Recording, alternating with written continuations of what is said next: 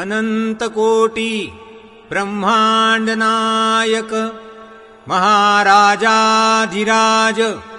योगिराज परब्रह्म सच्चितानन्द भक्तप्रतिपालक शेगावनिवासी समर्थ सद्गुरु श्री गजानन महाराज की जय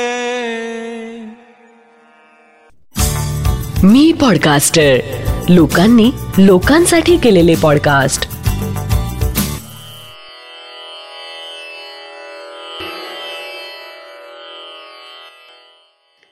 श्री गजानन महाराज की जय. श्री गजानन अनुभव ह्या पॉडकास्टचा आजचा आपला भाग आहे एकशे अकरा. तूच रक्षिता तूच अन्नदाता. जय गजानन. रायगड जिल्ह्यातील माणगाव येथील माझा जन्म. आणि तेच माझं माहेर. आमची घरची आर्थिक स्थिती अत्यंत सामान्य होती. त्यामुळे मनात असूनही आणि योग्यता असूनही शिक्षण अर्धवट सोडावं लागलं. घरच्या आर्थिक स्थितीत आपला हातभार लागावा व उद्या लग्नासाठी प्रयत्न करताना वडिलांच्या शब्दाला थोडी किंमत यावी म्हणून नोकरीचा शोध घेणे अपरिहार्य झाले. अलिबाग येथील सेवा योजना कार्यालयात नाव नोंदविले आणि नोकरीसाठी माझी तडफड सुरू झाली. एकोणीसशे चौऱ्याऐंशी पंच्याऐंशीचा काळ. मोठ्या मुश्किलीने एका सहकारी कार्यालयात नोकरीची संधी मिळाली. पण फक्त सहा महिन्यांसाठी. म्हणजे सहा महिने नोकरी आणि काही दिवस बेकार. परत सहा महिने नोकरी आणि काही दिवस बेकार. असा क्रम सुरू झाला. पण ती सरकारी नोकरी आहे ही आशा फार मोठी होती. त्यामुळे त्या गोष्टीचा आधार मिळून सोळा फेब्रुवारी एकोणीसशे सत्त्याऐंशी रोजी माझं लग्न झालं. कामत हे माझं आडनाव आता बदललं. आता मी झाले स्वाती सिनकर मुक्काम महाड. लग्नाला काही वर्ष झालीत. सरकारी नोकरी आहे ही मोठी आशा होती. पण सरकारी नोकरी होती म्हणूनच माझी नोकरी ती सुटली. कारण महाराष्ट्रात सरकारने झिरो बजेटचा त्यावेळी स्वीकार केला होता. परिणामी तेव्हा खूप लोकांची नोकरी सुटली आणि माझीही सुटली. आर्थिक स्थिती सांभाळण्यासाठी आणि लग्न ठरण्यासाठी जो फार मोठा आधार होता तोच गेला. त्यामुळे प्रचंड मानसिक त्रास सुरू झाला. अंतर्मनात आंदोलन व सभोवतालच्या लोकांची दृष्टी यांना मला क्लेश होऊ लागलेत. पण त्या वाईटात चांगलं असं झालं की नियतीनं तोच काळ माझ्या जीवनात गजानन महाराजांच्या प्रवेशासाठी निवडला. कार्यालयीन कामात परिचयाची झालेली मैत्रीण मीनाक्षी मनोहर हिनं माझ्या जीवाची घालमेल पाहून मला गजानन विजय वाचण्याचा सल्ला दिला. शेगावच्या गजानन महाराजांविषयी माहिती दिली आणि मी गजानन महाराजांची भक्ती करू लागले. माझं गजानन विजय वाचन सुरू झालं. त्याला स्वाभाविकपणेच मनाच्या आर्ततेची जोड मिळाली. परिणामी महाराजांच्या कृपेने मला चार महिन्यांसाठी का होईना तहसीलदार कचेरी महाड येथे कामावर रुजू करून घेण्यात आलं. निमित्त होतं निवडणुकीचं. चार महिन्यानंतर पुढे काय? या प्रश्नाची टांगती तलवार डोक्यावर होती. त्यामुळे तळमळीनं गजानन विजय वाचन सुरूच होतं. मला त्या सर्व गोष्टींचं इतकं वेळ लागलं की ऑफिसात रिकामा वेळ मिळाला की मी कागदावर विजय ग्रंथातील ओवी लिहायचे. महाराजांचे विचार लिहायचे. गजानन महाराज या विषयात गढून जायचे. त्याच सुमारास एके रात्री महाराज माझ्या स्वप्नात आले. मला म्हणाले तू शेगावला ये मी तुझी अर्धी भाकरी पूर्ण करतोय. मनात शेगावला जाण्याची तीव्र इच्छा निर्माण झाली.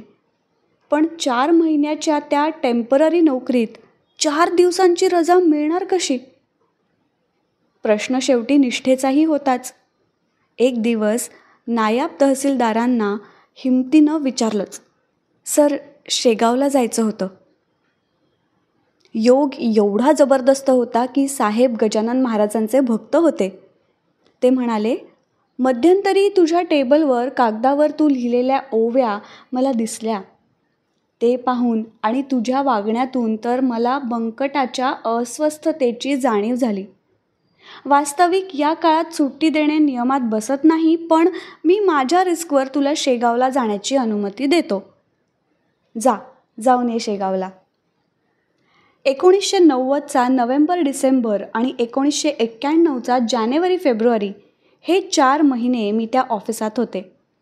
तेव्हा डिसेंबर महिन्यात मी शेगावला जाऊन महाराजांना प्रार्थना करून परतले व अर्धी भाकरी पूर्ण केव्हा होते याची वाट पाहू लागले.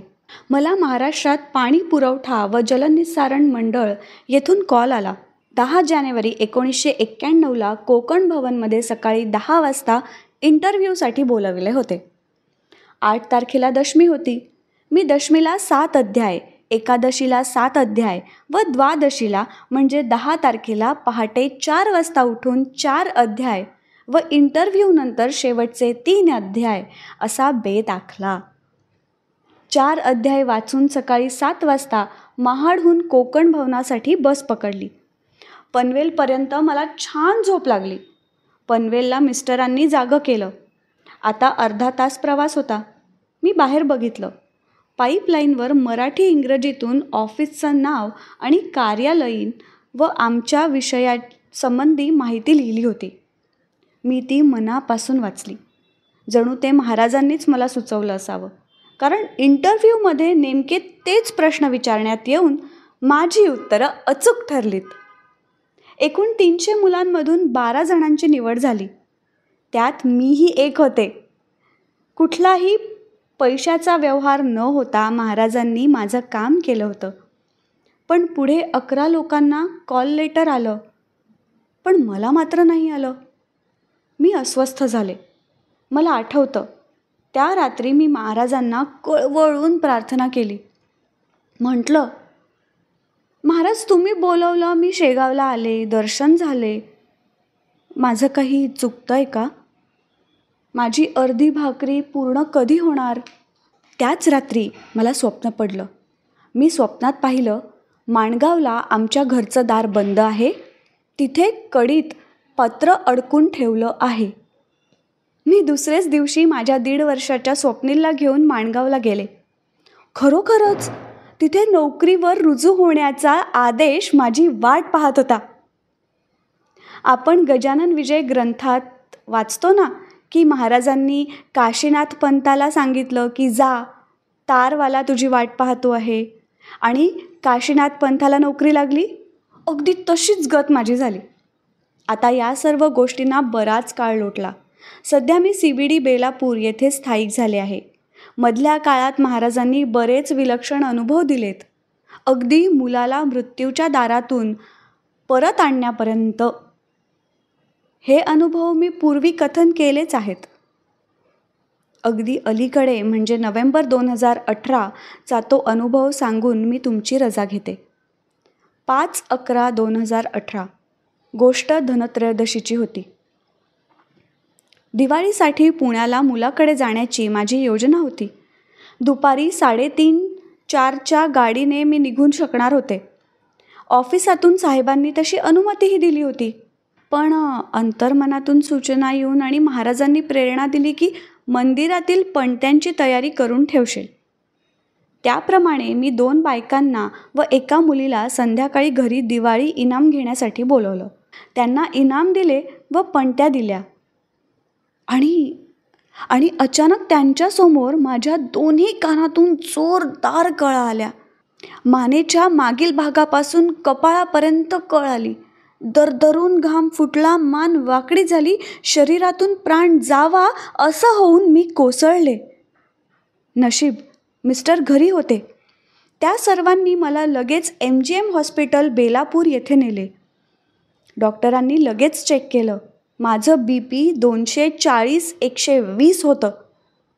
डॉक्टर म्हणाले दहा मिनटं उशीर झाला असता तर सगळं संपलं होतं. मेंदूची नस तुटून रक्तस्राव झाला होता. Brain hemorrhage. सुरुवातीला काही काळ मी बेशुद्ध होते. C T scan M R I सर्व झालं. मी पंधरा दिवस हॉस्पिटलमध्ये ॲडमिट होते. त्याही अवस्थेत गजानन महाराजांचं नाव आणि गजानन बावंनी जशी आठवेल जशी जमेल मी म्हणत होते. अर्धांग वायूचा झटका स्मृतीभ्रंश वाणी दोष एखादी विकृती यातलं यातलं काहीही होऊ शकत होतं. पण पण महाराजांच्या कृपेने तसं काहीही झालं नाही. हाच अटॅक बसमध्ये आला असता तर? ह्या विचाराने आजही थरकाप होतो. माझ्या प्रकृतीतील फास्ट रिकव्हरी पाहून डॉक्टरांनीही आश्चर्य व्यक्त केले. ज्यांनी मला तेव्हा प्रत्यक्ष पाहिलं होतं ते आजही झाल्या घटनेविषयी आश्चर्य व्यक्त करतात. मला प्रश्न विचारतात. तेव्हा मी त्यांना म्हणते काय झालं? कसं झालं? ते माझ्या महाराजांनाच ठाऊक.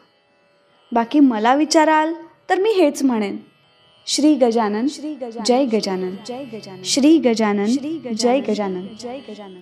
आत्ता आपण ऐकलात हा अनुभव आहे सौ स्वाती सिनकर बेलापूर नवी मुंबई ह्यांचा. जयंत वेलणकर ह्यांनी शब्दांकित केलेले. पौर्णिमा देशपांडे हिच्या आवाजात आणि नचिकेत शिरे प्रस्तुत श्री गजानन अनुभव ह्या पॉडकास्टचा हा भाग. हा पॉडकास्ट तुम्हाला कसा वाटला हे आम्हाला नक्की कळवा. तुमच्याकडे असे काही अनुभव असतील तेही आमच्यापर्यंत पोचवायला विसरू नका.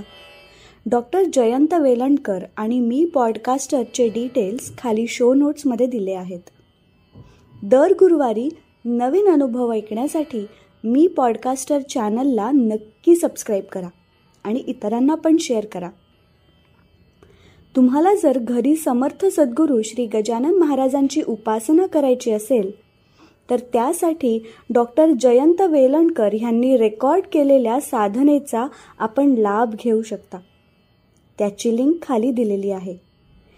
मी पॉडकास्टरचे इतरही पॉडकास्ट नक्की ऐका.